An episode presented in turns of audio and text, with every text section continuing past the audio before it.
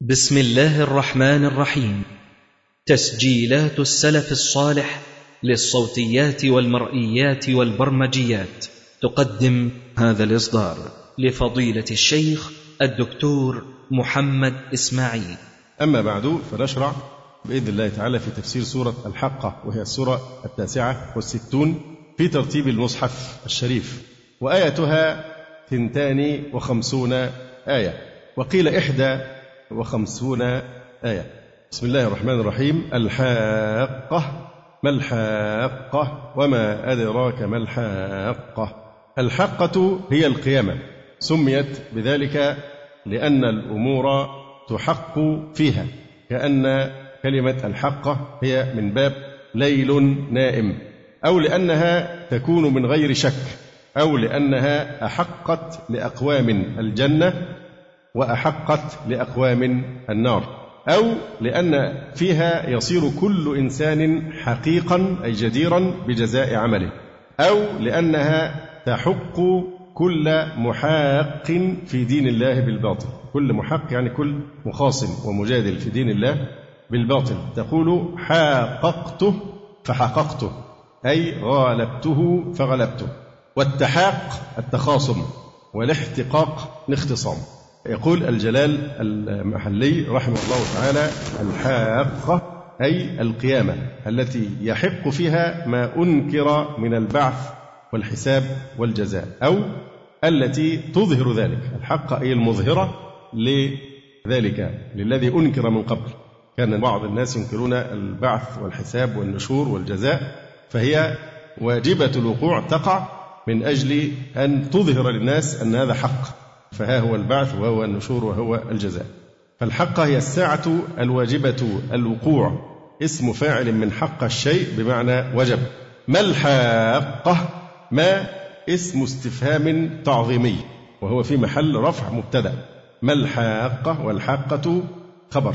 وهذا الاستفهام أو هذا السؤال تعظيم لشأنها. وهما كلمة ما الحاقة؟ مبتدأ وخبر. وجملة المبتدأ والخبر هذه هي خبر الحاقة. وما أدراك ما الحاقة؟ وما أعلمك ما الحاقة؟ هذا زيادة تعظيم لشأنها. فما مبتدأ؟ وما بعدها أي جملة ما أدراك ما الحاقة؟ خبره وما الثانية؟ وخبرها في محل المفعول الثاني لأدرى. يقول القاسمي الحاقة أي الساعة الحاقة التي تحق فيها الأمور ويجب فيها الجزاء على الأعمال. من قولهم حق عليه الشيء إذا وجب. وقوله ما الحاقة من وضع الظاهر موضع المضمر تفخيما لشأنها وتعظيما لهولها. يعني قال الحقة لم يقل ما هي وإنما قال ما الحاقة كررها. فهذا إيه؟ فيه تفخيم لشأنها وتعظيم لهولها. وما أدراك ما الحاقة قال بعضهم من عوائد العرب في محاوراتهم اللطيفة. إذا أرادوا تشويق المخاطب في معرفة شيء ودرايته أتوا بإجمال وتفصيل. أي أي شيء أعلم المخاطب ما هي وما أدراك ما الحاقة؟ تأكيدا لتفخيم شأنها حتى كأنها خرجت عن دائرة علم المخاطب. حينما تقول ما الحاقة ثم تقول وما أدراك ما الحاقة. على معنى أن عظم شأنها وما اشتملت عليه من الأوصاف مما لم تبلغه دراية أحد من المخاطبين. كأنه لا يوجد مخاطب يعلم حقيقة ما هي الحقة وما شأنها العظيم وخطبها الجسيم. ذلك يقول الحقة ما الحقة وما أدراك ما الحقة كأن المخاطب لا يعلم شيئا عنها ولا يبلغ أحدهم دراية حقيقتها. ولم تصل إليه معرفة أحد من السامعين. ولا أدركه وهمه. وكيفما قدر حالها فهي وراء ذلك وأعظم. مهما حاولت أن تتخيل ما الحقة فهي وراء علمك وأعظم وأفخم وأشد هولا. ومنه يعلم أن الاستفهام كناية عن لازمه يعني من أنها لا تعلم. ولا يصل إليها دراية دار ولا تبلغها الأفكار. كذبت ثمود وعاد بالقارعة. هذا كلام مستأنف. مسوق لبسط بعض أحوال الحاقة شرع تبارك وتعالى في بسط الأمر الذي استفهم عنه آنفا. ما أدراك ما الحاقة؟ فشرع يبين لنا شيئا من تفاصيل أحوال هذه الحاقة. كذبت ثمود عاد بالقارعة. القرع في اللغة نوع من الضرب وهو إمساس جسم لجسم بعنف. تقول قرعت الباب أي طرقته ونقرت عليه. كذبت ثمود وعاد بالقارعة أي بالقيامة لأنها تقرع القلوب بأهوالها. فأما ثمود فأهلكوا بالطاغية الفاء عاطفة. وأما حرف شرط وتفصيل. فأما ثمود هذا هو المبتدأ ثمود. فأهلكوا بالطاغية هذا هو الخبر. الطاغية هي الصيحة المجاوزة للحد في الشدة.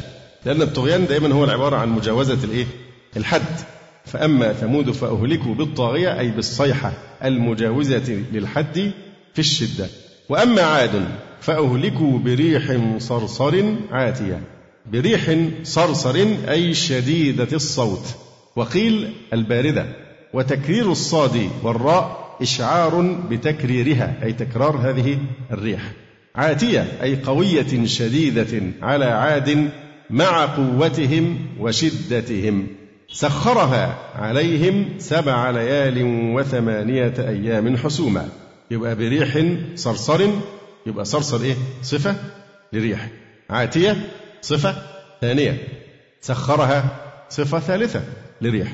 سخرها عليهم أي أرسلها بالقهر وسلطها عليهم سبع ليال وثمانية أيام حسوما. سبع ليال هذا ظرف زمان. وثمانية أيام حسوما يقول أولها من صبح يوم الأربعاء لثمان بقين من شوال وكانت في عجز الشتاء في آخر الشتاء.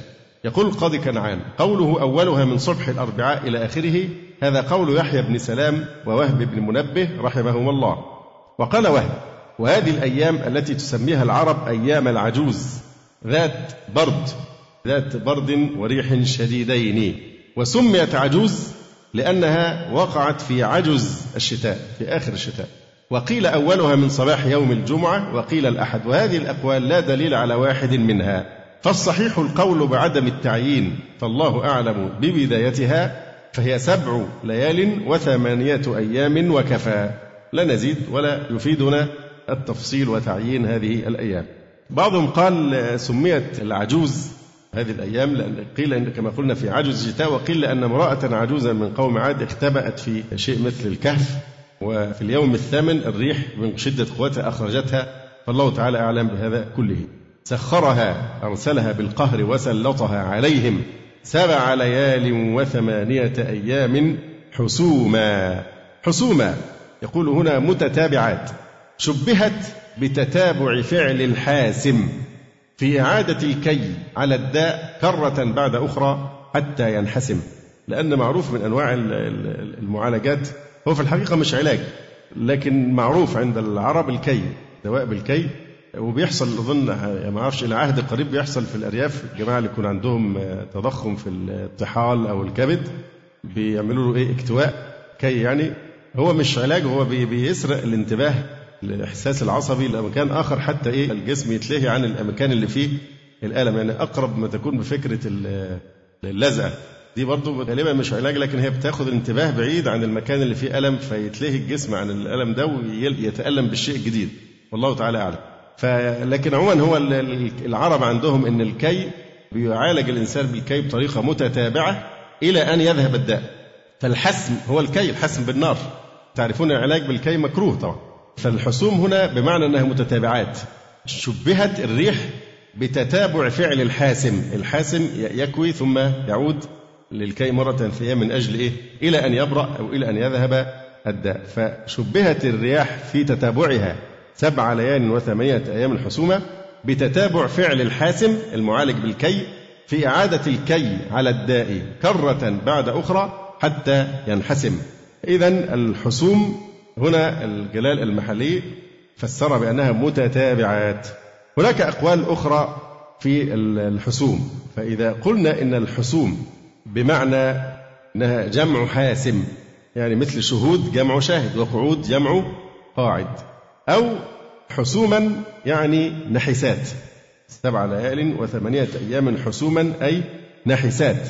لأنها حسمت كل خير واستأصلت كل بركة. فهذه أيام النحسات. حسمت كل خير واستأصلت كل بركة. أو حسوما متتابعة هبوب الريح. ما خفتت ساعة حتى أتت عليهم تمثيلا لتتابعها بتتابع فعل الحاسم في إعادة الكي على الداء كرة بعد أخرى حتى ينحسم أي ينقطع. أو يمكن أن نقول إن حسوما مصدر كالشكور والكفور. مصدر.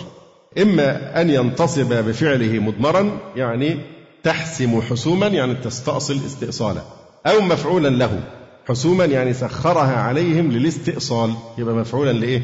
لأجله ثمانية أيام حسوما يعني من أجل إيه؟ حسمهم واستئصالهم أو يكون صلة كقولك ذات حسوم سبعة ليالي وثمانية أيام حسوما يعني ذات إيه؟ حسوم يعني على حسوم إيه؟ مصدر فترى القوم فيها صرعى كأنهم أعجاز نخل خاوية. فهل ترى لهم من باقية؟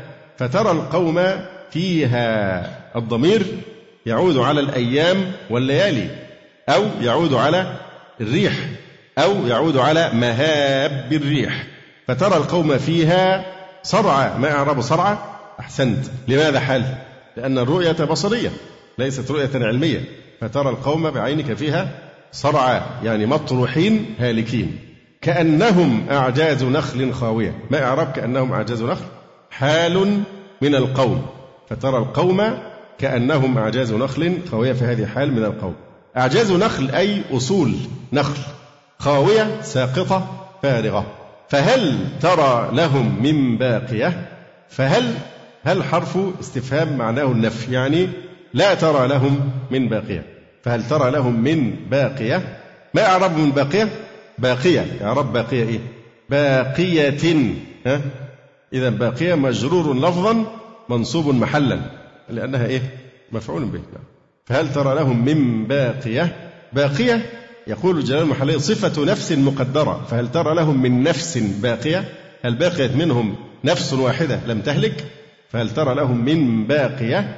يبقى صفة نفس مقدرة أي من نفس باقية. أو التاء للمبالغة فكأنك تقول فهل ترى لهم من باق؟ لكن الإيه؟ التاء للمبالغة من باقية من باق لا. الجواب لا. أو فهل ترى لهم من باقية؟ كأن باقية بمعنى البقاء مثل الإيه؟ الطاغية تأتي بمعنى الطغيان. يبقى فهل ترى لهم من بقاء؟ الجواب لا. وجاء فرعون ومن قبله والمؤتفكات بالخاطئة ننظر أولا في قوله تعالى كذبت ثمود وعاد بالقارعة فأما ثمود فأهلكوا بالطاغية وأما عاد فأهلكوا بريح صرصر عاتية.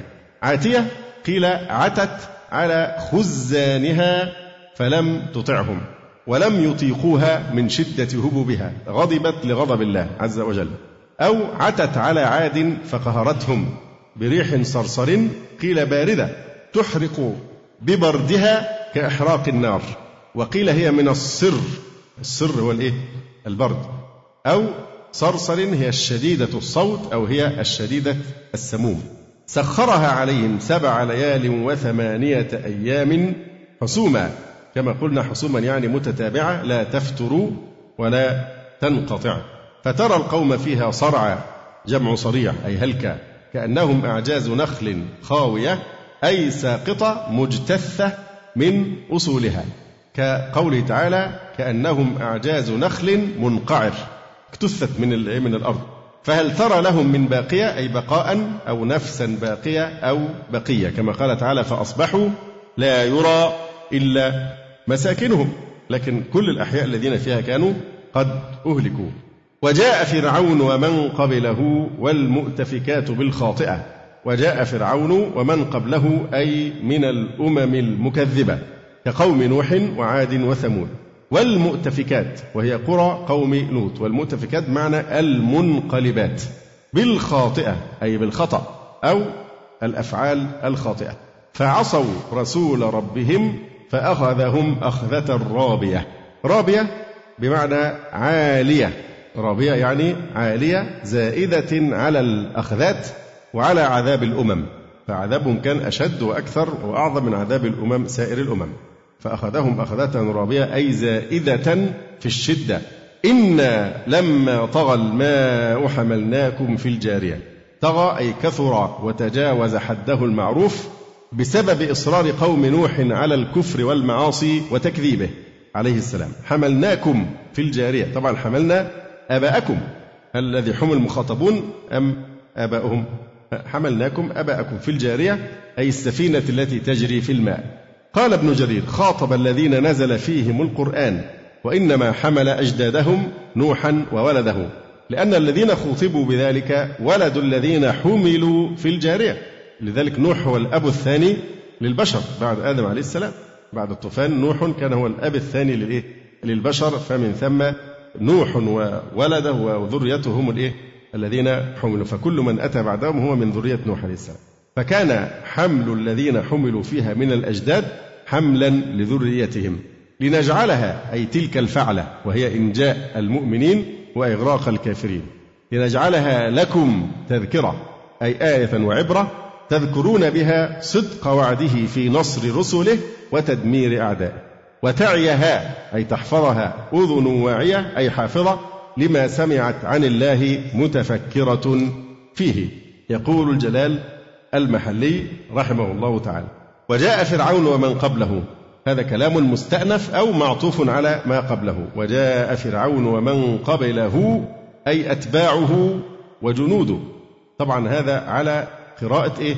وجاء فرعون ومن قبله. لأن هنا قراءتان وجاء فرعون ومن قبله وفي قراءة وجاء فرعون ومن قبله. من قبله يعني من هو في جهته؟ قبل جهة. وجاء فرعون ومن قبله فلما نقول قبله نفسرها كما فسرها الجلال المحلي هنا أي أتباعه وجنوده الذين هم من جهته. وفي قراءة بفتح القاف وسكون الباء يعني ومن قبله يعني من تقدمه من الأمم الكافرة. والمؤتفكات بالخاطئة. قلنا المؤتفكات بمعنى المنقلبات. سميت بذلك لأن الله تعالى قلبها على أهلها ويعني بذلك قرى قوم لوط عليه السلام. والمؤتفكات بالخاطئة. بالخاطئة يعني بالفعلة الخاطئة أو بالفعلات ذات الخطأ أو بالخطأ. فيكون مصدرا جاء على فاعلة كالعاقبة أو أنها صيغة نسب كتامر وباقل. يعني صاحب تمر كذلك هنا بالخاطئة يعني صاحب إيه؟ خطأ. يبقى بالخاطئة أي بالفعلات ذات الخطأ. فعصوا رسول ربهم أي لوطا عليه السلام وغيره. فأخذهم أخذة رابية. ما إعراب أخذة؟ مفعول مطلق؟ فأخذهم أخذة رابية. طيب هذه مصدر مرة طبعا وليست مصدر إيه؟ هيئة. لأن الهمزة هنا مفتوحة. فأخذهم أخذة. يبقى هنا مصدر مرة لأن الهمزة فتحت. لكنها ليست مصدر هيئة لكن معنى الهيئة مستفاد من النعت اللي هي كلمة إيه؟ رابية فأخذهم أخذة رابية أي زائدة في الشدة على غيرها. يقال ربى الشيء يربو إذا زاد. إنا لما طغى الماء حملناكم في الجارية. لما طغى الماء. لما ظرفية حينية يعني. إن حين طغى الماء إن لما طغى الماء أي على فوق كل شيء من الجبال وغيرها من الطوفان حملناكم يعني آباءكم إذ كنتم في أصلابهم. حملناكم يخاطب من نزل فيهم القرآن. لكن المقصود إيه؟ آباءهم لأنهم كانوا في أصلابهم. حملناكم يعني آباءكم إذ كنتم في أصلابهم في الجارية أي السفينة التي عملها نوح عليه السلام. ونجا هو ومن كان معه فيها وغرق الباقون. لنجعلها لكم تذكرة اللام للتعليل. لنجعلها الهاء تعود على إيه؟ الفعلة وهي إيه؟ إنجاء المؤمنين وإهلاك الكافرين. لنجعلها أي هذه الفعلة وهي إنجاء المؤمنين وإغراق الكافرين. لنجعلها لكم تذكرة عظة تذكرة إعرابها مفعول به ثان. وتعيها طبعا معطوف على لنجعلها وتعيها ولتحفظها أذن واعية أي حافظة لما تسمع. يقول تعالى فإذا نفخ في الصور نفخة واحدة وحملت الأرض والجبال فدكتا دكة واحدة فيومئذ وقعت الواقعة وانشقت السماء فهي يومئذ واهية. هذا شروع في بيان نفس الحاقة. يعني السورة من أولها فيها تعظيم لشأن الحاقة قيامة الحاقة ما الحاقة؟ وما أدراك ما الحاقة؟ مهما حاولت أن تتخيل هولها فأنت لا تدري حقيقتها. ومهما توهمتها فهي أعظم وأشد هولا مما يمكن أن تتخيله. ثم شرع تبارك وتعالى في بيان عظم شأنها بإهلاك مكذبيها. فمن ثم انتقل من هذا السؤال في أول السورة إلى قوله كذبت ثمود وعاد بالقارعة. فماذا كان مصير الأمم التي كذبت بهذه الحقة وبالقارعة؟ فإذا بين أولا مصير المكذبين بالحقة وبالقارعة من الأمم الكافرة. ثم بعدما بين عظم شأن الحقة بإهلاك مكذبيها شرع في بيان نفس الحقة نفس الحقة ما أحداثها وما يحصل فيها وكيف وقوعها؟ فقال عز وجل فإذا نفخ في الصور نفخة واحدة. فإذا نفخ في الصور نفخة واحدة. قيل هي النفخة الأولى لقيام الساعة فلا يبقى أحد إلا مات. وقيل هي الآخرة. ومعنى واحدة نفخة واحدة يعني لا تثنى لا ثانية لها لأنها الأخيرة. فإذا نفخ في الصور نفخة واحدة لخراب العالم.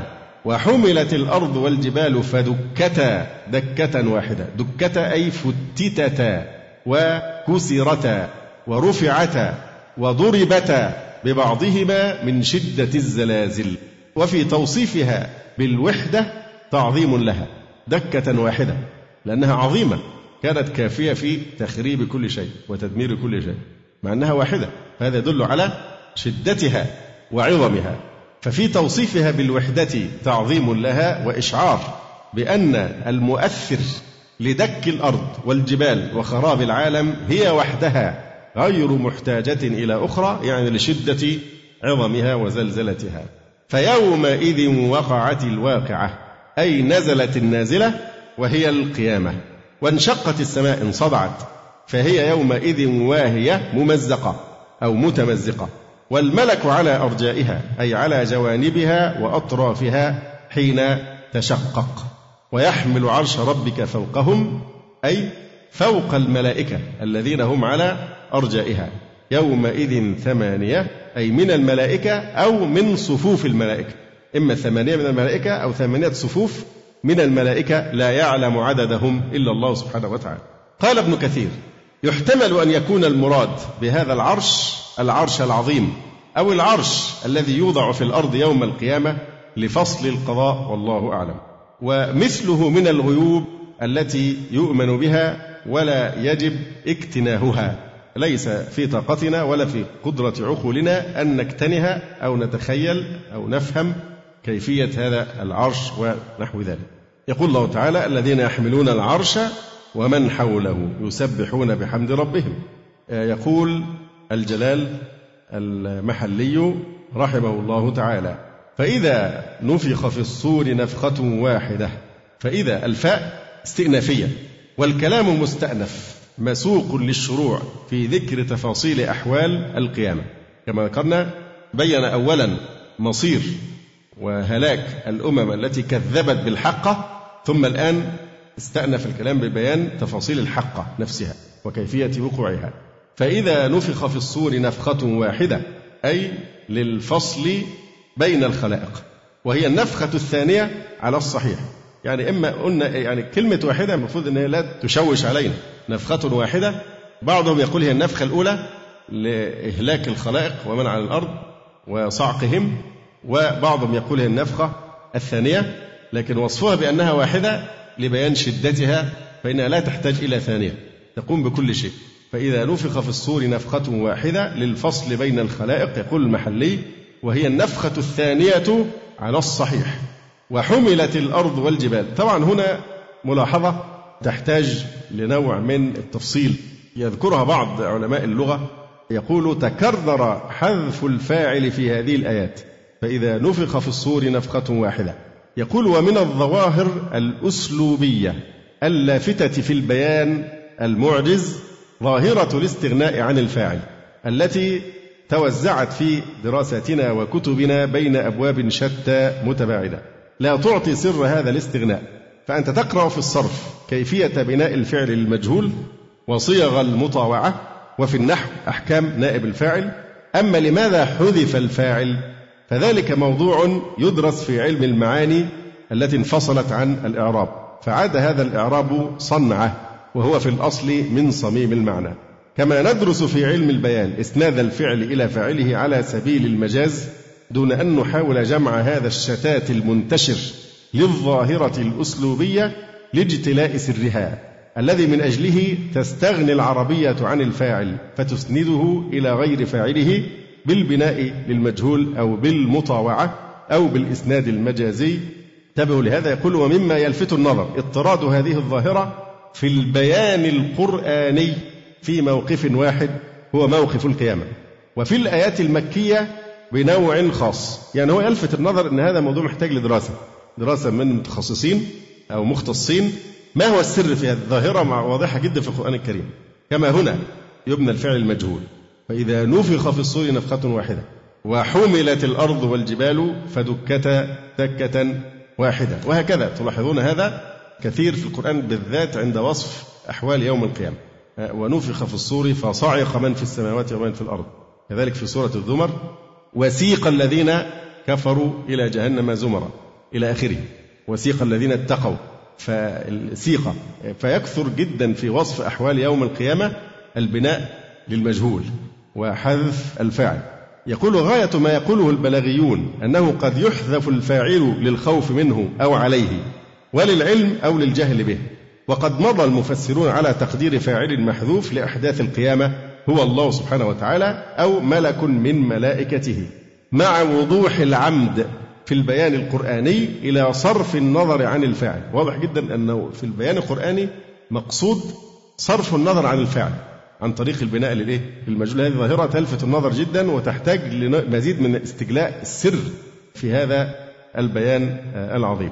أكثر ما قالوه في تأويل ذلك أن الفاعل محذوف للعلم به. فما سر ظاهرة الاستغناء عنه في أحداث القيامة؟ هو سؤال يحتاج من المختصين إلى دراسة. لكن نكتفي هنا بلفت النظر إلى هذا هذه الظاهرة اللي فعلا نجدها واضحة تماما في سياق الكلام على أحوال القيامة وبخاصة في السور المكية. فإذا نفخ في الصور نفخة واحدة وحملت أي رفعت الأرض والجبال فدكتا دكتا دقتا دكة واحدة. الدك هو تفرق الأجزاء أو اختلاط الأجزاء. دكة واحدة طبعا هذا مفعول مطلق. فيومئذ وقعت الواقعة. تنوين اللاحق. طبعا يوم ظرف أضيف إلى مثله لأن يوم ظرف وإذن ظرف. لكن التنوين في إذن هنا عوض عن إيه؟ عن جملة. فيومئذ يعني يوم ينفخ في الصور نفخة واحدة ويوم تحمل الأرض والجبال إلى آخره. فإذا يبقى بدل ما نعيد كل الجملتين اللي فاتوا نضع التنوين في كلمة إذ يغنينا عن التكرار. يعني بدل ما نقول فيوم ينفخ في الصور نفخة واحدة وتحمل الأرض والجبال وتدكتا دكة واحدة بدل كل التكرار ده نقول إيه؟ فيوم إذن يبقى التنوين عوض عن جملة. وقعت الواقعة أي قامت القيامة. فيومئذ وقعت الواقعة وانشقت السماء فهي يومئذ ضعيفة. وهي وهي يعني ضعيفة. والملك الملك المقصود به هنا الملائكة. والملك أي الملائكة على أرجائها يعني على جوانب السماء. كلمة أرجاء جمع رجا رجا يكتب بالألف لأنه من ذوات الواو. لقولهم في التثنية رجواني. وهذه اللفظة تعذب في الجمع وتسمج في المفرد. وده مرجعه إلى الذوق العربي السليم. كلمة أرجاء تكون كلمة عذبة إذا استعملت بصيغة الجمع. لكن تسمج وينفر الإنسان منها إذا استعملت بصيغة الإيه؟ المفرد. ولهذا لا تجدها في كلام شاعر فصيح إلا مجموعة أرجاء. لأن الجمع يلبسها ثوبا من الحسن لم يكن لها في حال كونها موحدة اللي هي رجاء. بخلاف الأرض عكس كلمة الأرض فإنها تعذب مفردة وتسمج مجموعة الأراضين. لكن الأرض أعذب. كلمة الأرض دائما في المفرد. ولهذا لم ترد كلمة الأرض في القرآن الكريم إلا مفردة. وإذا ذكرت مع السماء مجموعة جيء بها مفردة معها.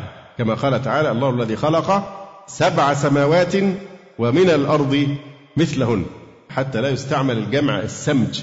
لكن في اللغة تستعذب لفظة الأرض بالإيه؟ مفردة. وهذا مرده إلى الذوق السليم لأنه هو الحاكم في الفرق بين الألفاظ. والملك على أرجائها أي على جوانبها جوانب السماء. ويحمل عرش ربك فوقهم. يعني حال كونه فوق الملائكة المذكورين. يومئذ ثمانية من الملائكة أو من صفوفهم كما ذكرنا. يومئذ تعرضون للحساب. لا تخفى منكم خافية. وفي قراءة لا يخفى بالياء والتاء. لماذا؟ قال لأن المؤنث هنا مجازي. لا تخفى منكم خافية.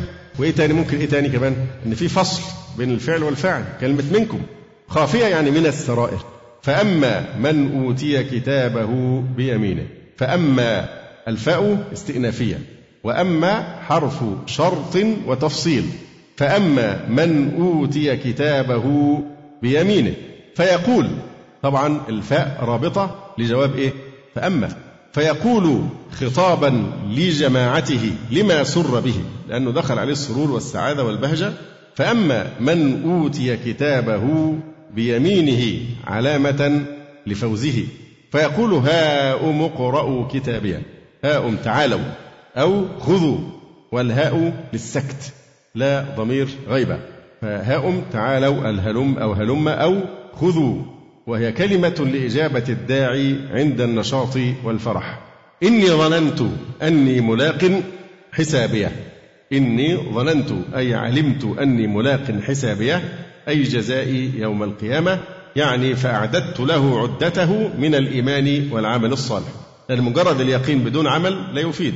لكن لابد من تفسيرها إني ظننت ونتيجة هذا اليقين استعددت للآخرة بالعمل الصالح. إني ظننت أني ملاق حسابيا. والظن واسطة بين الشك والعلم. وقد يكون بمعنى العلم إذا وجدت القرائن. يقول تعالى ورأى المجرمون النار فظنوا أنهم واقعوها. هل ظنوا هنا يعني شكوا؟ لأن القرينة تدل على أنهم رأوها بأعينهم. فطبعا هذا فعلموا أنهم مواقعوها. ورأى المجرمون النار فظنوا أي علموا أنهم واقعوها بقرينة قوله ولم يجدوا عنها مصرفا. أما هنا إني ظننت أني ملاق حسابية فهو بمعنى العلم.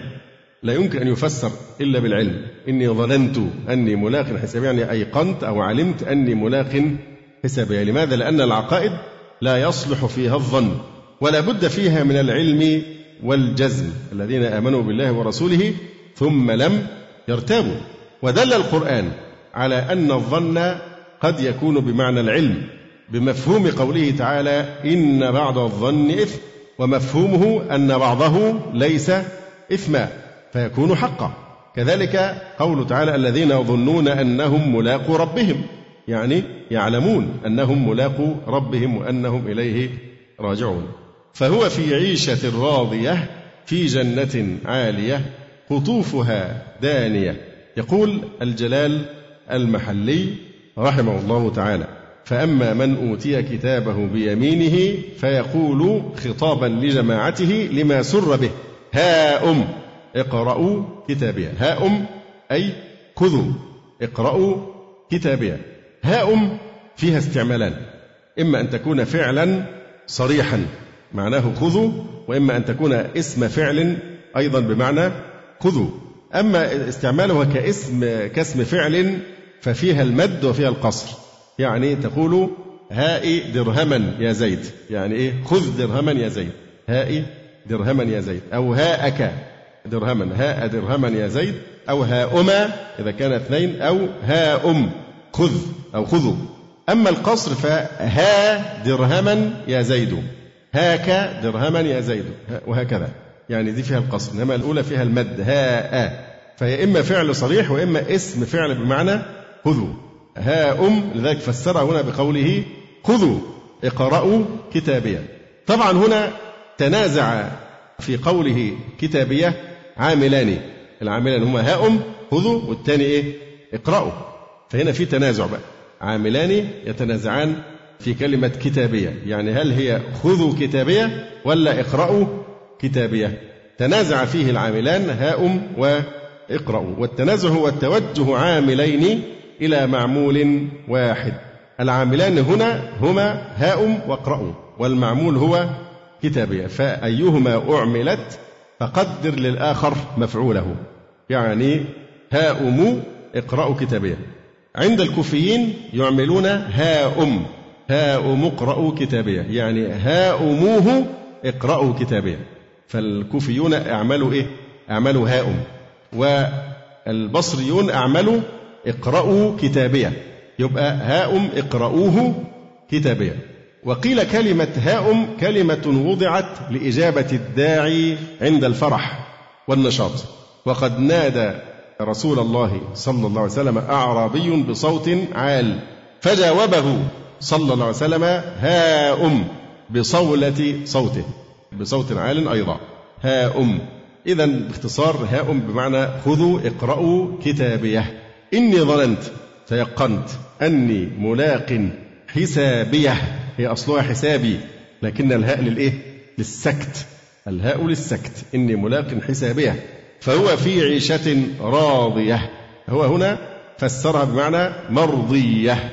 فهو في عيشة راضية الفاء الفصيحة طبعا فهو في عيشة راضية. طبعا راضية فيها ثلاثة أقوال. إما أنها على النسب. على النسب يعني بدل ما ننسبها للياء بنضيف لها إيه؟ ذات رضا. ننسبها إليه. ذات رضا. يعني عيشة راضية أي عيشة ثابت لها الرضا ودائم لها لأنها في غاية الحسن والكمال والمعتبر في كمال اللذة الرضا. فهي راضية مثل كلمة إيه؟ لابن. لابن يعني إيه؟ صاحب اللبن. تامر يعني صاحب التمر. فكذلك راضية يبقى ذات الإيه؟ الرضا. عيشة ذات رضا.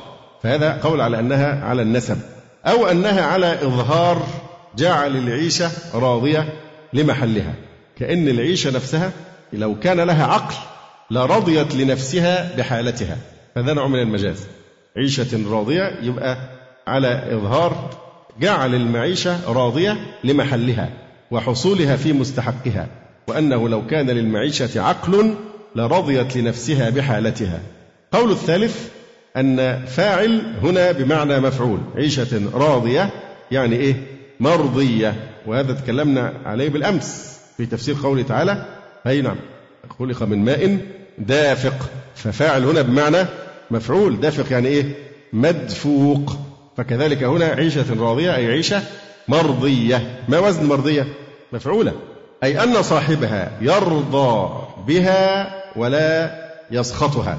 صاحبها الذي يعيش فيها يرضى بها ولا يسخطها. يبقى وزي مفاعل تأتي بمعنى مفعول يعني راضية تأتي بمعنى مرضية ودافق يأتي بمعنى مدفوق.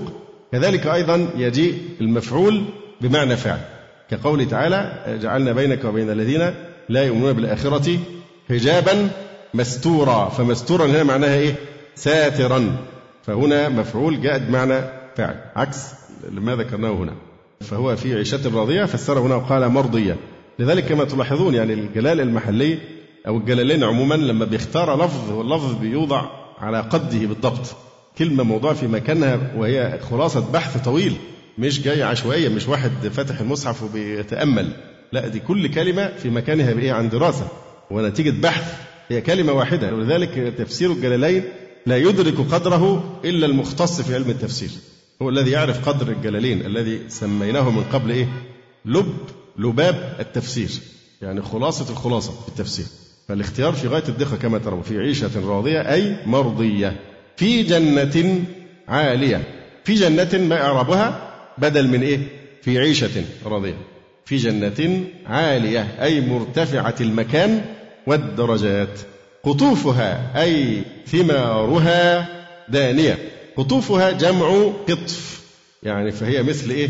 فالقطف هنا بمعنى مفعول المقطوف يعني. فقطوفها القطوف جمع قطف بمعنى مفعول. مثل ذبح بمعنى مذبوح. وفديناه بذبح عظيم. يبقى ذبح بمعنى مذبوح. كذلك هنا قطف وهي مفرد قطوف بمعنى مقطوف. فالقطف ما يقطفه القاطف من الثمار. أما القطف فهو الإيه؟ المصدر. القطف هو المصدر. أما القطف فهو ما يقطفه القاطف من الثمار. قطوفها أي ثمارها دانية قريبة يتناولها القائم والقاعد والمضطجع. كلوا واشربوا. يعني فيقال لهم كلوا واشربوا هنيئا. يعني كلوا أكلا هنيئا واشربوا شربا هنيئا أو هنيئا حال يعني متهنئين بنعيمكم هنيئا بما أسلفتم. الباء هنا للسببية بما أسلفتم. ما نوع ما؟ هي ينفع الاثنين. ما يصلح أن تكون مصدرية ويصلح أن تكون موصولة. بما أسلفتم يعني بالذي أسلفتموه في الأيام الخالية أو بما أسلفتم بإسلافكم. في الأيام الخالية أي الماضية في الدنيا من الأعمال الصالحة. هو في قول تعالى ها أم اقرأوا كتابيه. أصل كلمة كتابيه كتابي. أدخلت عليه هاء السكت لتظهر فتحة الياء. كتابيه. لأن فتحة الياء لن تظهر إلا إذا أضيفت لها هاء السكت. نعم. وأما من أوتي كتابه بشماله فيقول يا ليتني لم أوت كتابية. يعني فيقول عندما يلاقي العذاب. يا للتنبيه. يا ليتني. طبعا ليتني ليت حرف مشبه بالفعل. يفيد الإيه؟ التمني. يا ليتني. لم أوت كتابية. وطبعا التمني بيكون في المستحيل بخلاف الترجي اللي هو لعل بيكون فيما يمكن يعني وقوعه فلذلك دايما كلمة ليت لا تستعمل إلا فيما لا يقع. تمني المستحيل. ألا ليت الشباب يعود يوما. والشباب لا يعود. كذلك هنا يا ليتني لم أوت كتابية لكن قطعا هو قد أوتي كتابه. يا ليتني لم أوت كتابيه طيب ما نوع النون بقى في ليتني؟ نون الوقاية. يا ليتني. طيب أمال إعراب الياء إيه؟ اسم ليت. في محل نصب. يا ليتني لم أوت كتابيه ما إعراب كتابيه أحسنت. وتحسن أكثر لو قلت أين المفعول الأول؟ ال المستتر. يبقى المفعول الأول نائب الفاعل الإيه؟ المستتر. يا ليتني لم أوت كتابيه ولم أدر ما حسابيه. طبعا حسابيه الهاء أيضا للسكت. ولم أدري ما حسابيه. ما مبتدأ وحسابيه خبر. يا ليتها كانت القاضية. إلى ما تعود الها هنا؟ يا ليتها أي الموتة التي كانت في الدنيا. يا ليتها الموتة التي متها في الدنيا كانت القاضية. لا حياة بعدها ولا بعث ولا نشور. يا ليتها كانت القضية أي القاطعة لحياتي بألا أبعث. يقول عمر بن عبد العزيز رحمه الله تعالى فلو أن إذا متنا تركنا لكان الموت غاية كل حي ولكن إذا متنا بعثنا ونسأل بعده عن كل شيء. هنا الكافر يتمنى أن لو كانت الموتة الأولى هي القاضية وهذا ليس بيده وهذا لا يقع. لذلك عبر بليت مستحيل. يا ليتها أي الموتة التي حصلت له في الدنيا يا ليتها كانت القاضية القاطعة لحياتي بألا أبعث. ما أغنى عني مالية؟ ما أغنى عني مالية؟ طبعا ما إما أن تكون استفهامية يعني أي شيء أغنى عني والجواب لا شيء. ما أغنى إيه اللي أخذته ما أغنى عني مالية؟ الجواب لا شيء. أو ما نافية بمعنى قول تعالى يوم لا ينفع مال ولا بنون إلا من أتى الله بقلب سليم. أو قول تعالى ما أغنى عنه ماله وما كسب. هلك عني سلطانية. قوله ما أغنى عني مالية يقول المحلي أي الذي ألهاني وشغلني عن الإيمان. هلك عني سلطانية أي قوتي وحجتي. وهاء كتابية وحسابية ومالية وسلطانية للسكت. تثبت وقفا ووصلا اتباعا للمصحف الإمام والنقل عن النبي صلى الله عليه وسلم ومنهم من حذفها وصلا. ولذلك الإنسان إذا قرأ لابد أن الهاء دي من من صفاتها إيه؟ كمان إيه تاني؟ الهمس. فالمفروض تنطق تنطق وأنت تقرأ. يعني تقول ما أغنى عني مالية هل أتاك حديث الغاشية؟ لما تقف على الهاء لازم تعمل النفس عشان فيه همس. وإلا الحرف يخفى ولا يظهر. القارعة مش القارعة القارعة. وإلا يبقى بتحذف حرف من القرآن. يبقى القارعة ما القارعة؟ كذلك هنا ما أغنى عني مالية هلك عني سلطانية. هاء السكت. قول الجلال المحلي اتباعا للمصحف الإمام يعني المصحف الذي كتب بأمر أمير المؤمنين أمير البررة. وقتيل الفجرة عثمان بن عفان رضي الله تعالى عنه ثم بعث به إلى الأقطار فيجب التقيد برسم مصحف عثمان. ولو كان مغايرا للإملاء المعهود في أيامنا ولا يؤخذ في رسم القرآن إلا بالنقل. وذلك لأن الرسم علاقة بالتلاوة. الرسم له علاقة بالتلاوة. مين يشرح لنا الكلام ده؟ إيه علاقة الرسم؟ كتابة المصحف الشريف بالخط العثماني ما علاقته بالتلاوة؟ ماشي إيه تاني؟ فين الجماعة بتوع معهد القراءات؟ نعم. اقتربت. ما هي أركان القراءة الصحيحة؟ فين اللي حافظين بقى الطيبة طيبة؟ النشر بن الجزري فكل ما وافق وجه نحوي وكان للرسم احتمالا يحوي وصح إسنادا هو القرآن فهذه الثلاثة الأركان. وحيثما يختل ركن أثبتي شذوذه لو أنه في السبعة. يبقى معنى ذلك أن القراءة الصحيحة لها أركان ثلاثة. كل ما وافق وجه نحوي يبقى لابد أن توافق وجها من وجوه الإعراب النحو لابد أن توافق وجها من وجوه الإيه؟ الإعراب النحوي وكان للرسم احتمالا يحوي إن رسم المصحف الشريف يحتمل نطقها بإيه؟ بهذه الطريقة. الشرط الثالث إيه؟ وصح اسنادا هو القرآن فهذه الثلاثة الأركان، اذا هذه علاقة الرسم بالإيه؟ تلاوة. لذلك المتخصصون في القرآن الكريم لابد أن يدرسوا علم الإيه؟ علم رسم المصحف. لأن المصحف الشريف كما يحفظ في الصدور لابد أن يحفظ في السطور، لأنه هو كان مسطورا في اللوح المحفوظ فأيضا لابد أن يحفظ في الألواح هنا في الدنيا أو في المصاحف الشريفة بجانب حفظه عن طريق الإيه؟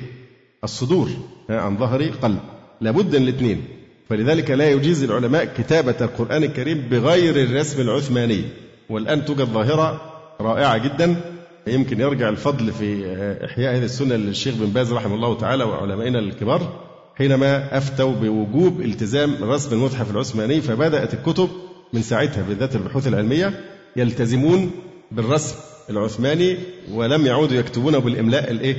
الشائع في زماننا. يعني السماوات ما بنكتبهاش بقى السماوات لا كما هي في أو الصلاة أو الزكاة كما تعلمون. فإن اهتموا جدا بموضوع علم رسم المصحف الشريف. إحنا بنسعد بوجود إخوة من معهد القراءات هنا معانا لأن دايما كنت استطراد يعني كنت دايما بتذكر كلمة قالها الشيخ أبو بكر الجزائري رحمه الله تعالى حينما زارنا هنا في في الثمانينيات أواخر الثمانينيات زارنا هنا في الإسكندرية وقال طرفة جميلة قال إيه؟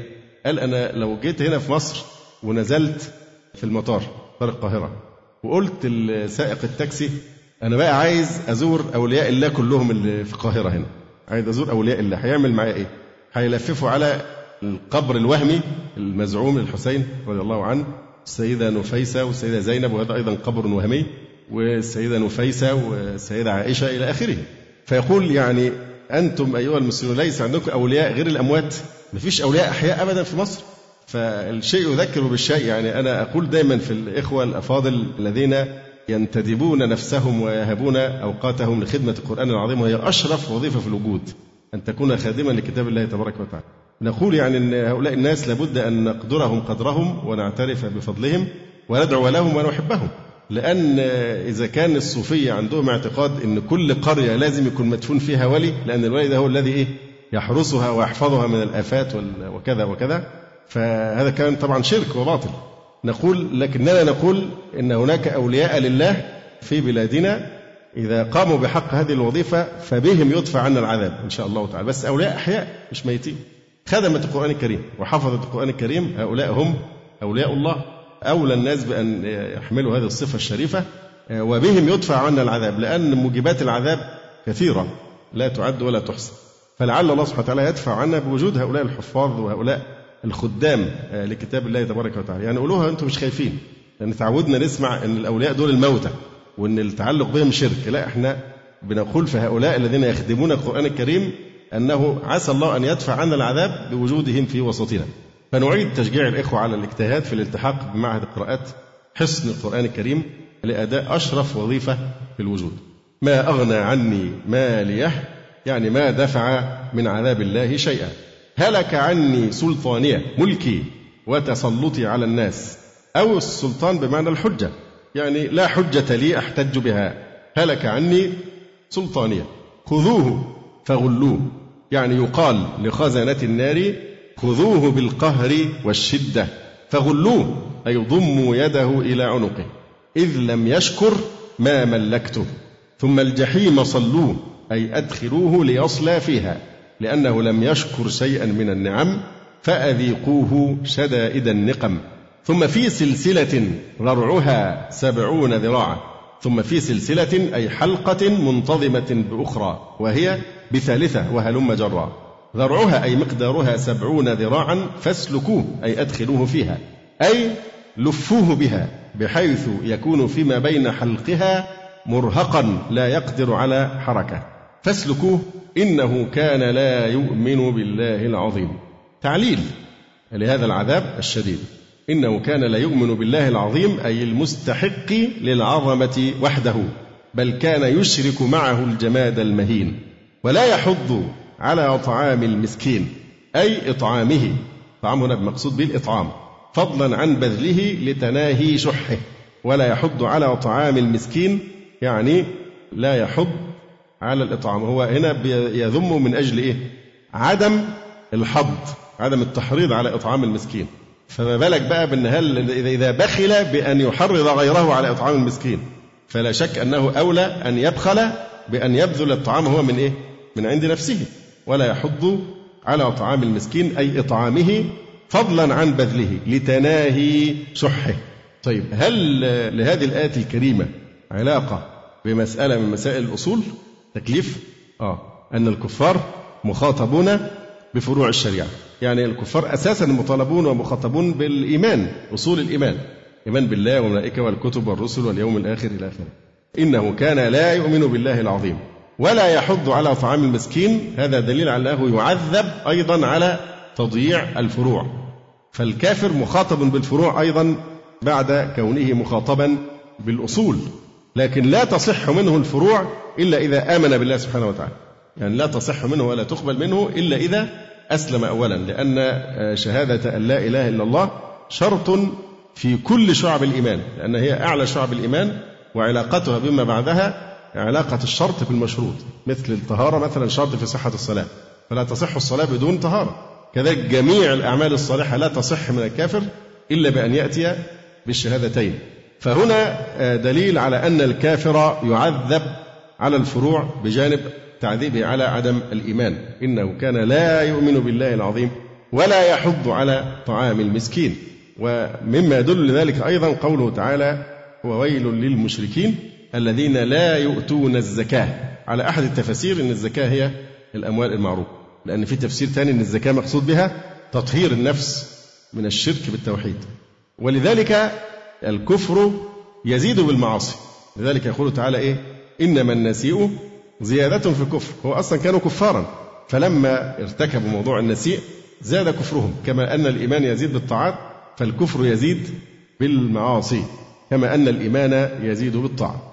والمؤمن يثاب على إيمانه وطاعته. كذلك الكافر يزداد بالمعاصي ويجازى الكافر على كفره وعلى عصيانه. يقول تعالى الذين كفروا وصدوا عن سبيل الله زدناهم عذابا فوق العذاب بما كانوا يفسدون. وقال تعالى إنما النسيء زيادة في الكفر. وقال تعالى إن الذين كفروا بعد إيمانهم ثم ازدادوا كفرا لن تقبل توبتهم. ولا يحض على طعام المسكين فليس له اليوم هاهنا حميم أي قريب. تأخذه الحمية له ولا طعام إلا من غسلين أي من غسالة أهل النار وصديدهم. يقول ابن جرير كان بعض أهل العربية من أهل البصرة يقولون كل جرح غسلته فخرج منه شيء فهو غسلين فعلين. لا يأكله إلا الخاطئون هو في الطب بيستعملوا تعبير يمكن هو ده المقصود بالموضوع الغسلين اللي هو بيسموه اوزنج يعني الحاجة بتترشح من القرحة أو من الجرح بإيه؟ تنز منه بعض السوائل فلعل هذا هو المقصود الله أعلم. لا يأكله إلا الخاطئون أي الآثمون أصحاب الخطايا. يقال خطئ الرجل إذا تعمد الخطأ لا يأكله إلا الخاطئون. وده لازم نفرق بين خاطئ ومخطئ لأن كثيرا من الناس يستعملون يعني إحدى هاتين اللفظتين في غير موضع ما الخاطئ الآثم. إنما المخطئ مش شرط يكون آثما. فالخاطئ هو الذي يتعمد الخطأ. نعم. قال الرازي قوله تعالى ولا طعام إلا من غسلين الطعام ما هيئ للأكل. فلما هيئ الصديد ليأكله أهل النار كان طعاما لهم. ويجوز أن يكون المعنى أن ذلك أقيم مقام الطعام فسمي طعاما.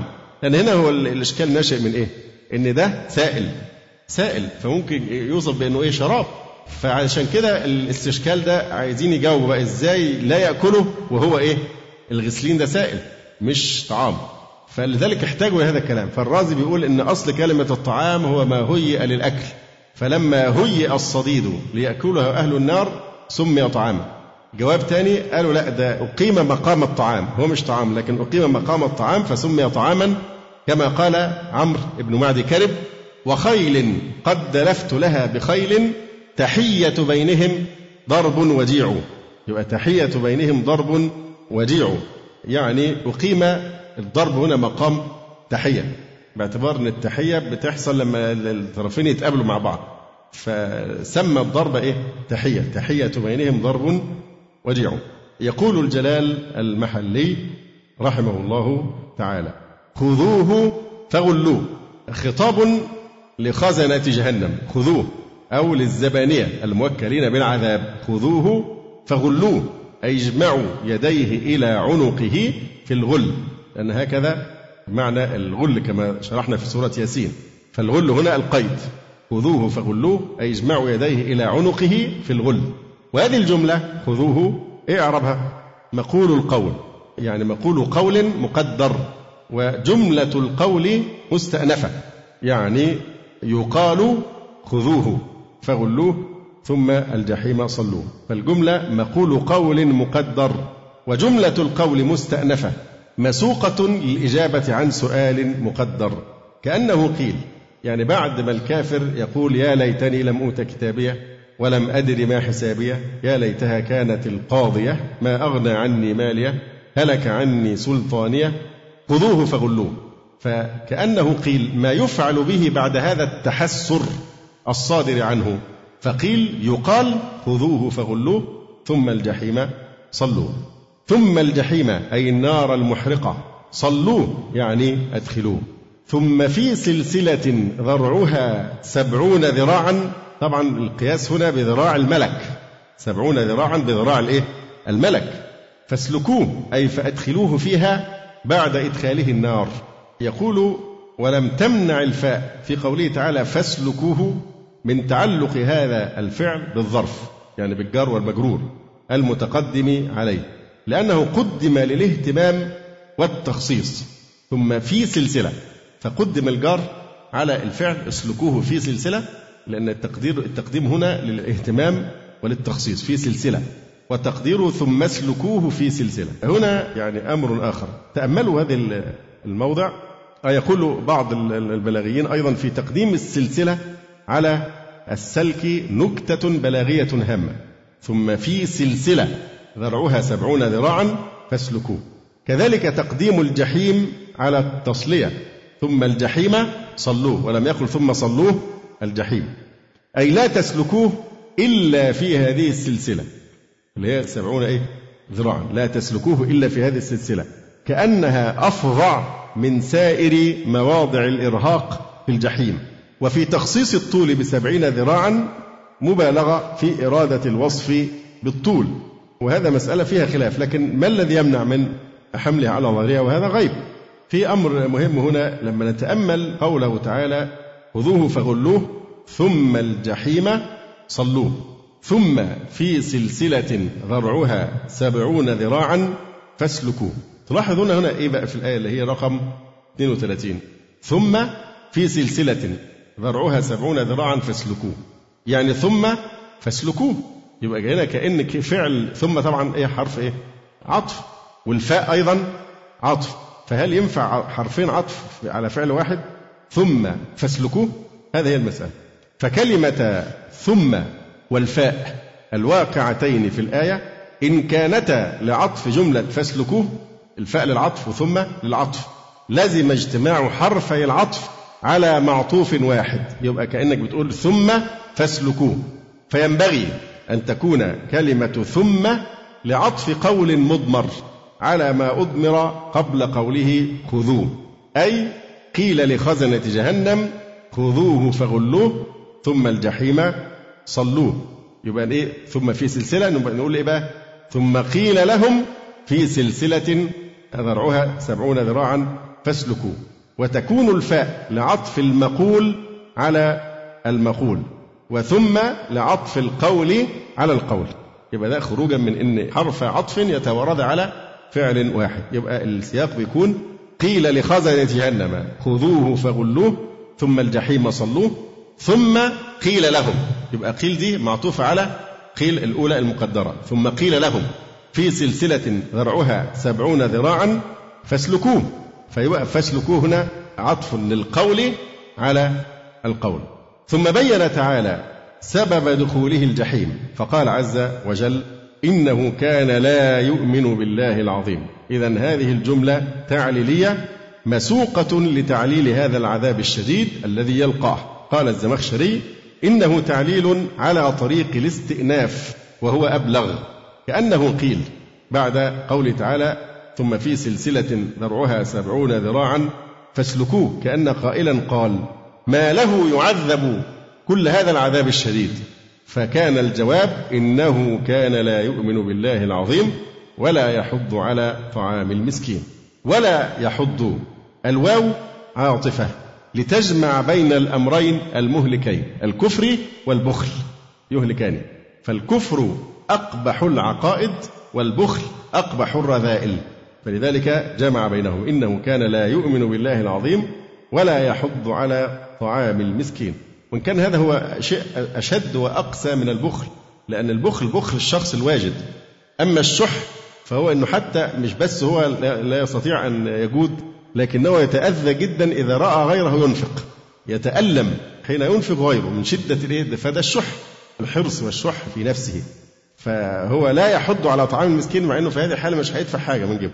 مجرد الحض يبخل إزاي يحرض الناس انها تخرج ولا يحض على طعام المسكين. فالشح طبعا أسوأ من البخل. ويقولون إن البخيل فقير لا يؤجر على فقره لأن الفقير الحقيقي إذا صبر فهو إيه؟ يثاب. أما هذا فمثوبته تكون عن طريق البذل. فلما منعه البخل من البذل فإنه فقير لا يؤجر ولا يثاب على فقره. إذا إنه كان لا يؤمن بالله العظيم يعني إذا قيل ما له يعذب هذا العذاب الشديد. فالجواب إنه أي لأنه جمع بين أقبح العقائد الكفر وأقبح الرذائل وهو الشح أو البخل. إنه كان لا يؤمن بالله العظيم ولا يحض على طعام المسكين. الطعام هنا تفسيرها إيه؟ إطعام إطعام لأن الكافر قاسي القلب. فكيف يرق قلبه للمساكين فيحض على إطعامهم فضلا عن أن يطعمهم هو بنفسه ولا يحض على طعام أي إطعام المسكين. فليس له اليوم ها هنا حميم. الفاء الفصيحة كأنه قيل إن شئت أن تعرف مصيره بعد الحالة الدنية التي ارتطم فيها فما حاله؟ فليس له اليوم ها هنا حميم. ليس له اليوم. له طبعا خبر مقدم شبه جملة. فليس له اليوم. إيه اعراب اليوم؟ طيب ينفع اليوم تكون خبر ليس؟ لماذا؟ فإذا قول هنا فليس له اليوم. ها هنا حميم. أين اسم ليس؟ حميم. أين خبرها؟ له. أما اليوم فهي ظرف زمان. ولا يصح أبدا أن تكون كلمة اليوم خبر ليس لأن المخبر عنه جثة. ودي بتكلم عن الزمان. فليس له اليوم. ها هنا حميم. أي قريب ينتفع به. كما قال تعالى فما لنا من شافعين ولا صديق حميم ولا طعام إلا من غسلين. وهو صديد أهل النار السائل من أجسادهم. أو غسلين شجر في النار. البعض يقولون أن غسلين هو ما يجري من الجراح إذا غسلت. وطبعا ممكن نزيل الإشكال اللي خلى بعض الناس كما ذكرنا الرازي يعني. أما استشكل كلمة طعام إزاي يعني صديد أو سائل؟ يسمى طعاما فاضطر للجواب التي ذكرناها لكن هل عند أحد منكم دليل على أن الشراب يسمى طعاما؟ شاهد من القرآن الكريم. أحسنت. قال إن الله مبتليكم بنهر فمن شرب منه فليس مني ومن لم يطعمه فإنه مني مع أن الكلام في شراب. فإذا الشراب يمكن يمكن يطلق عليه إيه؟ طعام. نعم نعم صحيح. ماء زمزم إيه؟ طعام طعم وشفاء سقم صحيح. ولا طعام إلا من غسلين أي صديد أهل النار السائل من أجسادهم أو شجر فيها. لا يأكله إلا الخاطئون الكافرون. فلا أقسم بما تبصرون. البعض قال إن الكلام على ظاهره فلا أقسم يعني لن أقسم يعني بينفي القسم وهذا غير صحيح. ما الدليل؟ إنه قال فلا أقسم بما تبصرون وما لا تبصرون. فواضح هنا إن دي صيغة زي إيه؟ ما يماثلها إن لا بتكون زائدة. فلا أقسم يعني أقسم بما تبصرون من المخلوقات وما لا تبصرون منها. يعني أقسم بكل مخلوق سواء ما ترونه بأبصاركم أو ما لا ترونه بأبصاركم. إنه المقسم عليه بقى إنه أي القرآن الكريم إنه لقول رسول كريم. أي قاله رسالة وتبليغا عن الله تبارك وتعالى. إنه لقول رسول كريم. ليس المقصود قول رسول كريم أنه أنشأه من عند نفسه لكنه قاله على سبيل الإيه؟ التبليغ عن الله. ولذلك قالوا إن الرسول هنا إما أنه جبريل وإما أنه رسول الله محمد صلى الله عليه وسلم. تفتكر السياق يؤيد أيا من القولين جبريل أو محمد عليه الصلاة والسلام؟ لماذا؟ أحسنت. وما هو بقول شاعر. فإذا كان في حق جبريل مش هيقول وما هو بقول شاعر. من الذي اتهم بأنه شاعر؟ النبي عليه والسلام. فأولى أن يقال إنه لقول رسول كريم هنا إنه رسول الله محمد صلى الله عليه وسلم. طيب في موضع آخر فيه إنه لقول رسول كريم في حق جبريل عليه السلام؟ في سورة تكبير طيب ما الآية؟ ذي قوة عند ذي العرش مكين مطاع ثم أمين. دي في حق جبريل عليه السلام. لكن هنا بالذات السياق إنه لقول رسول كريم. طبعا في الحالتين سواء كان قول جبريل عليه السلام أو قول النبي عليه الصلاة والسلام فالنسبة إليه هنا على أساس إيه؟ التبليغ وحمل الرسالة. فقوله وما هو بقول شاعر يرجح أن الرسول الكريم هو محمد صلى الله عليه وآله وسلم. إنه أي القرآن لقول رسول كريم قاله رسالة وتبليغا عن الله تعالى والقائل جبريل أو محمد. وما هو بقول شاعر؟ ما ما؟ نافية حجازية. وما ما ما اسمها؟ أين اسمها؟ هو. وما هو؟ بقول شاعر. يبقى بقول إيه بقى؟ إعرابها منصوب محلا على أنه خبر ما الحجازية. وما هو بقول شاعر؟ قليلا ما تؤمنون. قليلا صفة لمصدر محذوف. قليلا ما تؤمنون يعني إيه؟ تؤمنون إيمانا. واضح؟ فقليلا يعني إيه؟ يبقى هنا مفعول مطلق أو آه، يكون قليلا صفة لزمان محذوف يعني تؤمنون زمانا قليلا قليلا ما تؤمنون. طيب ما نوع ما؟ في قوله تعالى ما تؤمنون. ما تتأملوا في كلمة قليلا قليلا ما لتأكيد الإيه؟ القلة. زائدة لتأكيد القلة والمعنى. قليلا ما تؤمنون يعني أنهم آمنوا بأشياء يسيرة مما أتى به النبي صلى الله عليه وسلم من الخير كالصلة والعفاف وإنما آمنوا بهذه الأشياء القليلة لأنها جارية وفق طباعهم منسجمة مع مقتضيات مروءتهم. فهذا المرات بإيه؟ قليلا ما تؤمنون قليلا ما. فما زائدة لتأكيد القلة يعني قلة الأشياء التي آمنوا بها. ولا بقول كاهن قليلا ما تذكرون. نزيد شيئا يسيرا فيما يتعلق بقوله تعالى فلا أقسم بما تبصرون. قلنا من قبل إن لا إما أنها مزيدة للتأكيد وتقوية الكلام. وهذا أمر معهود في كلام العرب أن تزاد لا في القسم ولا تعني نفي القسم. أو لا أقسم بتمامها هي على بعضها كلها هي صيغة من صيغ القسم. كلمة لا أقسم صيغة من صيغ القسم. طيب. إنه لقول رسول كريم. قلنا لقول رسول كريم إنها على قاله على سبيل التبليغ. لماذا؟ لأنه قال بعد ذلك وما هو بقول شاعر ولا بقول كاهن. والذي رمي بالأمرين هو رسول الله صلى الله عليه وسلم. في شيء ثاني يدل على أنه قوله للتبليغ وهو قوله تنزيل من رب العالمين. يبقى هنا التنزيل من رب العالمين. أما القائل على سبيل التبليغ سواء كان جبريل أو رسول الله محمدا صلى الله عليه وسلم فهذه نسبة لتدل على التبليغ. لكن أصل المصدر هو إيه؟ تنزيل من رب العالمين. تفضل. نعم لأن هي صفات صفات بشر هنا صفات بشر. أخذنا منه باليمين ثم لقطعنا منه الوتين. نعم صفات جسد يعني صفات جسدية. في قوله تبارك وتعالى إنه لقول رسول كريم. وما هو بقول شاعر قليلا ما تؤمنون ولا بقول كاهن قليلا ما تذكرون تنزيل من رب العالمين فيه رد على الرافضة. قاتلهم الله في دعواهم حصول التغيير أو النقص في القرآن الكريم. ولا بقول كاهن قليلا ما تذكرون. فنفى الإيمان في الأول والذكرى في الثاني.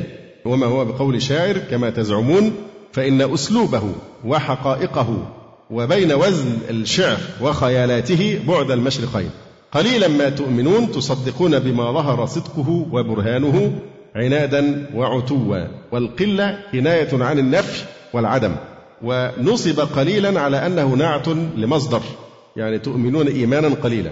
أو زمان مقدر. يعني تؤمنون زمانا قليلا. والناصب تؤمنون أو تذكرون. وما زائدة. وقال ابن عطية يحتمل أن تكون نافية ومصدرية. قليلا ما تؤمنون يعني إما أن تكون ما نافية فهي تنفي عنه الإيمان بالكلية أو مصدرية يعني تؤمنون إيمانا قليلا بالأشياء التي وافقت مروءتكم وطباعكم قبل الإسلام فآمنتم بها. فهذا شيء قليل بالنسبة لما يجب عليكم الإيمان به. ولا بقول كاهن كما تدعون مرة أخرى بأنه من سجع الكهان. قليلا ما تذكرون. أي تتعظون وتعتبرون.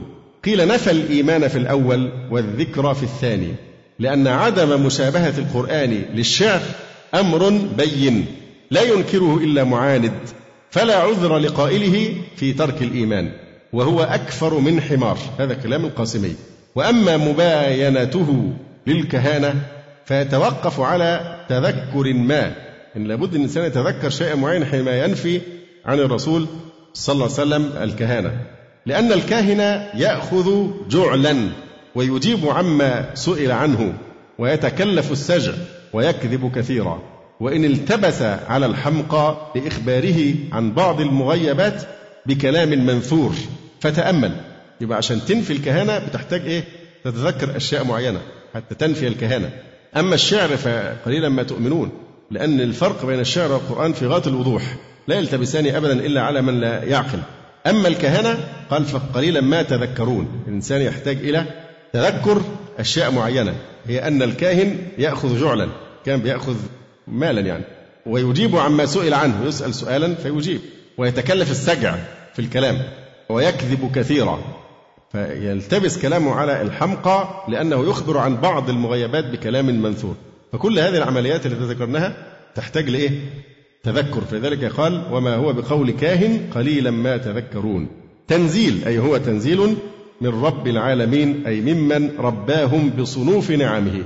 ومن نعم الله عز وجل ما نزله وأوحاه ليهتدوا به إلى سبل السعادة ومناهج الفلاح. يقول الجلال المحلي رحمه الله تعالى ولا بقول كاهن قليلا ما تذكرون. بالتاء والياء في الفعلين. يعني قليلا ما يؤمنون وقليلا إيه؟ ما يذكرون. قوله بالتاء والياء في الفعلين أي في ما تذكرون وفي هذه الآية. وما تؤمنون في الآية التي قبلها. وبيان أن في تؤمنون قراءتين بالتاء والياء. قليلا ما تؤمنون قراءة أخرى قليلا ما يؤمنون. أما تذكرون ففيها ثلاث قراءات. بالياء مع تجديد الذال فقط. قليلا ما يذكرون. يبقى بالياء يذكرون مع تشديد الذال فقط وبالتاء مع تجديد الذال وتخفيفها تذكرون أو تذكرون تخفيف الذال.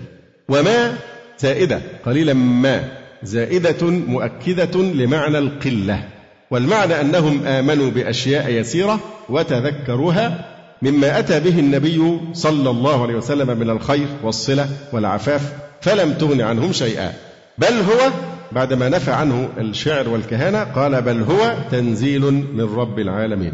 ثم يقول تبارك وتعالى ولو تقول علينا بعض الأقاويل لأخذنا منه باليمين ثم لقطعنا منه الوتين فما منكم من أحد عنه حاجزين ولو تقول علينا بعض الأقاويل. التقول هو افتعال القول وأن يقول الإنسان عن آخر إنه قال شيئا لم يقله.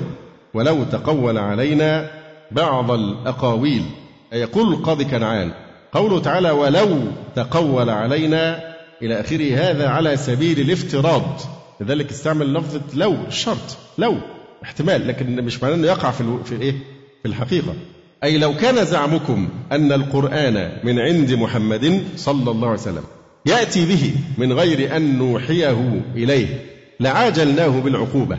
ونحن قادرون على ذلك لا يمنعنا منه مانع وكذلك أخذ الله عز وجل مدعي النبوة مسيلمة الكذاب الذي هلك قتلا على أيدي أصحاب رسول الله صلى الله عليه وسلم. أي ليس محمد متقولا بل هو صادق بار راشد. والله تعالى صدقه بالمعجزات وحماه وعصمه وأيده بنصره وبالمؤمنين وأعز دينه وهزم أعداءه فله سبحانه الحمد والشكر. يعني بنتذكر قوله تعالى ولقد أوحي إليك وإلى الذين من قبلك. لئن أشركت ليحبطن عملك ولا تكونن من الخاسرين. فهنا مجرد كلمة لو مش معناه أن ده ممكن يقع. هذا يعني, أن هذا يحتمل على الأنبياء لأنهم معصومون من الصغائر فكيف لا يعصبون من الشرك؟ فهنا لبيان المعنى أن لو افترض حصول ذلك على سبيل الفرض فقط. أما في الواقع فهذا غير وارد إطلاقا. لأنهم معصومون عليهم وعلى نبينا الصلاة والسلام. فنلاحظ هنا أن الجلال المحلي قال إيه؟ ولو تقول أي النبي صلى الله عليه وآله وسلم. أما الإمام المفسر أبو حيان فقد تأدب هنا فقال ولو تقول علينا أي ولو تقول متقول علينا. لئلا ينسب ذلك إلى النبي صلى الله عليه وسلم. فقال أبو حيان إنه فعل تقول يعود على المتقول المضمر. يعني ولو تقول متقول علينا وليس عائدا على الرسول الكريم صلى الله عليه وآله وسلم. لاستحالة وقوع ذلك منه. قال فنحن نمنع أن يكون ذلك على سبيل الفرض في حقه صلى الله عليه وسلم. فالإمام أبو حيان رفض أصلا فكرة أن ممكن إيه؟ يفترض. لكن الجواب عن ذلك ما ذكرناه من آية سورة الزمر. لئن أشركت ليحبطن عمل كذلك لو تقول علينا بعض الأقاويل لأخذنا منه اليمين فهذا مجرد فرض لتجلية حقيقة معينة. ولو تقول علينا بعض الأقاويل. بعض إعرابها إيه؟ أحسنت. نائب مفعول مطلق. ولو تقول علينا بعض الأقاويل بعض نائب مفعول مطلق. الأقاويل بأن قال عنا ما لم نقله. والأقاويل جمع الجمع. يبقى قول جمعها إيه؟ أقوال وجمع أقوال إيه؟ أقاويل. يبقى أقاويل جمع الجمع. زي إيه؟ بيت وأبيات وأباييت. يقول الزمخشري وسمى الأقوال المتقولة. أقاويل تصغيرا لها وتحقيرا كقولك الأعاجيب والأضاحيك. كأنها جمع أفعولة من القول يعني أقولة كنوع من الأعجيب والإشاءات التي تضحك يعني أضاحيك زي أضحوك وأعجوبة ولو تقول علينا بعض الأقاويل بأن قال عنا ما لم نقله لأخذنا منه باليمين. اللام واقعة في جواب لو لأخذنا يعني لنلنا منه عقابا. باليمين باليمين يعني لعاقبناه بالقوة والقدرة. يعني كلمة اليمين استعملت معنى القوة قبل كده؟ في سورة إيه؟ الصفات. إنكم كنتم تأتوننا عن اليمين. اليمين بمعنى القوة والقدرة. كنتم تستضعفوننا ها؟ كذلك هنا لأخذنا منه باليمين لعاقبناه بالقوة والقدرة. وعلى هذا القول إذا قلنا إن اليمين هي القوة والقدرة فالباء هنا أصلية. لأخذنا منه باليمين أي لأخذناه بقوة منا. باليمين. والباء تكون إيه؟ حالية والحال بيكون من إيه؟ من الفاعل. لأخذنا يبقى باليمين حال من نا الفاعل وتكون منه في حكم الزائدة لأن إيه؟ لأخذنا منه باليمين. ما دامت الباء أصلية يبقى منه تكون في حكم الزائدة. يعني لأخذناه بقوة منا. لكن يجوز أن تكون الباء زائدة. لأخذنا منه باليمين يعني بمعنى إيه؟ اليمين. يعني لأخذنا منه يمينه. لأخذنا يمينه يعني ذراعه اليمنى. ثم لقطعنا منه الوتين. الوتين يقولون إنه نياط القلب وهو عرق متصل به إذا انقطع مات صاحبه. وقيل عرق في القلب يجري منه الدم إلى العروق كلها. يعني أعتقد ده الأورطة أو الأورطي؟ مش عارف ينطبق على إيه بالضبط لأن التعبيرات العلمية اللي زي كده يعني علمائنا فيما مضى بيستعملوها على حسب مستوى العلم أو الثقافة في عصرهم. يعني فكنا نحتاج الحقيقة مراجعة بعض المراجع نعرف بالضبط الوتين يسمى إيه الآن يعني. لأن عرق ما كل اللي بيتصل بالقلب ما هي عروق سواء يعني شرايين أو أوردة. فهي أكبر واحد فيهم هم الأورطي. ما أعرفش أنا غير متأكد. حد عنده علم في هذا؟ انت دراستك طبية؟ خلاص طبعا. لاخذنا منه باليمين ثم لقطعنا منه الوتين. طبعا ده أيضا يؤيد إيه؟ إن الكلام على شخص جسم. إنه لقول رسول كريم يعني محمد عليه الصلاة والسلام. لأنه هو البشر. أما جبريل فلا يقال فيه إيه؟ ثم لقطعنا منه الوتين. فما منكم من أحد عنه حاجزين. ما نوع ما؟ نافية حجازية. فما منكم من أحد عنه حاجزين. طيب أحد إعرابها إيه؟ اسمه ما؟ ومن تكون زائدة لتأكيد النفي. فما منكم أحد يعني لكن من زائدة لتأكيد النفي. يبقى أحد اسمه ما. ومنكم إعرابها حال. من إيه؟ من أحد. فما منكم من أحد عنه حاجزين. حاجزين يعني إيه؟ مانعين. يقول خبر ما. يعني كلمة حاجزين هي خبر إيه؟ ما. لأنه هو محط الفائدة. ده المقصود. غاية الكلام. حاجزين. وجمع لم يقل فما منكم من أحد عنه حاجز. حاجزا. وإنما قال حاجزين جمع لأن أحدا إذا جاءت في سياق النفي كانت بمعنى الجمع. وضمير عنه للنبي صلى الله عليه وسلم. أي لا مانع لنا عنه من حيث العقاب. حقيقة سورة الحق من الصور التي لو قرأتها بتشعر بمدى يعني قهر يعني السلطة الإلهية وأن هذا القرآن لا يمكن أن يكون نزل من عند غير الله عز وجل بالذات في هذا الموضع. ولو تق... شوف العظمة العظمة في الكلام هنا لا يمكن أن بشرا يقول هذا الكلام. ولو تقول علينا بعض الأقاويل لأخذنا تعظيم. العظمة لأخذنا منه باليمين ثم لقطعنا منه الوتين. فما منكم من أحد عنه حاجزين. وهذا موجود في القرآن في مواضع كثيرة. في سلطة عليا وقوة عليا هي التي توحي هذا القرآن على قلب رسول الله صلى الله عليه وآله وسلم. وهذا مبثوث يعني كثيرا جدا في القرآن الكريم. فما منكم من أحد عنه حاجزين يعني لا مانع لنا عنه من حيث العقاب. وإنه لتذكرة للمتقين. إنه الواو حرف عطف فالكلام معطوف على جواب القسم السابق. فهو من جملة المقسم به. فلا أقسم بما تبصرون وما لا تبصرون. إنه لقول رسول كريم. يبقى اللي بين القسمين ده اعتراض. وما هو بقول شاعر قليلا ما تؤمنون ولا بقول كاهن قليلا ما تذكرون. تنزيل من رب العالمين. ولو تقول علينا بعض الأقاويل لأخذنا منه باليمين ثم لقطعنا منه الوتين فما منكم من أحد عنه حاجزين. وإنه فهنا عطف على القسم السابق. فهذا الكلام هو من جملة المقسم به. وما بينهما اعتراض اعتراضين. وإنه أي القرآن لتذكرة للمتقين. هنا فائدة يعني في قوله تعالى ولو تقول علينا بعض الأقاويل يعني يعني المعنى الذي رفضه أبو حيان اللي هو مجرد الافتراض أيضا يرد عليه بإيه؟ بقول الله تبارك وتعالى قل إن افتريته فلا تملكون لي من الله شيء لكن هل معنى ذلك؟ أنه ممكن يقع ذلك؟ ده مجرد إيه؟ افتراض. قل إن افتريته فلا تملكون لي من الله شيء. فقوله ولو تقول علينا بعض الأقاويل كما ذكرنا هو مجرد افتراض لما لا يتصور وقوعه منه صلى الله عليه وسلم. وقد جاء الافتراض في القرآن فيما هو أعظم من ذلك. قل إن كان للرحمن ولد فأنا أول العابدين. على أحد الوجوه الثلاثة في التفسير. قل إن كان للرحمن ولد. أول تفسير إيه؟ إن إن نافية يعني ما كان للرحمن ولد. فأنا أول العابدين لله. الذي ليس له ولد. أو قل إن كان للرحمن ولد إن صدق أن الرحمن له ولد فأنا أول العابدين بمعنى المستنكفين عن عبادة هذا الإله الذي يحتاج إلى الولد. فأنا أول العابدين. يقول فما عبد عثمان يعني فما استنكف عثمان. الرواية فأنا أول العابدين بمعنى أنا أول المستنكفين عن عبادة إله له صاحبة أو ولد.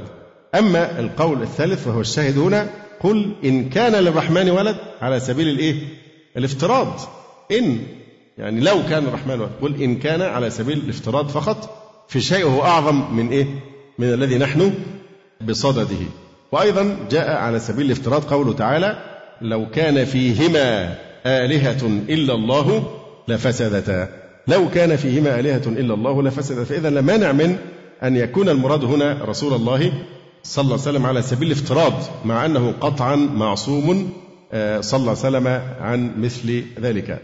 ويقول القاسمية ولو تقول علينا بعض الأقاويل أي افترى علينا. وسمى الكذب تقولا لأنه قول متكلف كما تشعر به صيغة التفاعل. والأقاويل إما جمع قول على غير القياس أو جمع الجمع كالأناعيم جمع أقوال وأنعام. وقيل تسمية الأقوال المفتراة أقاويل تحقيرا لها كأنها جمع أفعولة من القول كالأضاحيك. لأخذنا منه باليمين ثم لقطعنا منه الوتين قال ابن جرير. أي لأخذنا منه بالقوة منا والقدرة ثم لقطعنا منه نياط القلب. وإنما يعني بذلك أنه كان يعاجله بالعقوبة ولا يؤخره بها. وقد قيل إن معنى قوله لأخذنا منه باليمين لأخذنا منه باليد اليمنى من يديه. قال وإنما ذلك كقول ذي السلطان إذا أراد الاستخفاف ببعض من بيديه لبعض أعوانه. خذ بيده فأقمه. امسكه من إيديه وروح وقفه هناك أو افعل به كذا وكذا. فبيبدأ بإيه؟ اقبض عليه من إيديه اليمين. خذ بيده فأقمه وافعل به كذا وكذا.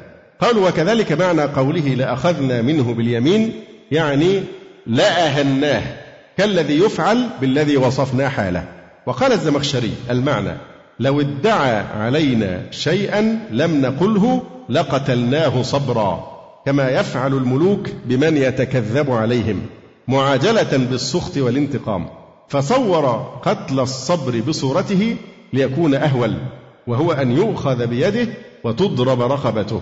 وخص اليمين عن اليسار لأن القائل إذا أراد أن يوقع الضرب في قفاه أخذ بيساره. وإذا أراد أن يوقعه في جيده عنقه وأن يكفحه بالسيف وهو أشد على المصبور لنظره إلى السيف أخذ بيمينه. علشان يبقى أشد عليه في النكال لأنه في هذه الحالة لو أخذ باليمين هيكون من أمامه. فهيشوف الإيه؟ السيف وهو يسقط عليه. فمعنى لأخذنا منه باليمين لأخذنا بيمينه. كما أن قوله لقطعنا منه الوتين لقطعنا وتينه. وهذا بين. وما قرره الزمخشري أبلغ في المراد وهو بيان المعاقبة بأشد العقوبة إذ على الأول يفوت التصوير والتفصيل والإجمال اللي هو إيه بقى؟ قول الأول لأخذنا منه باليمين اللي هي الإيه؟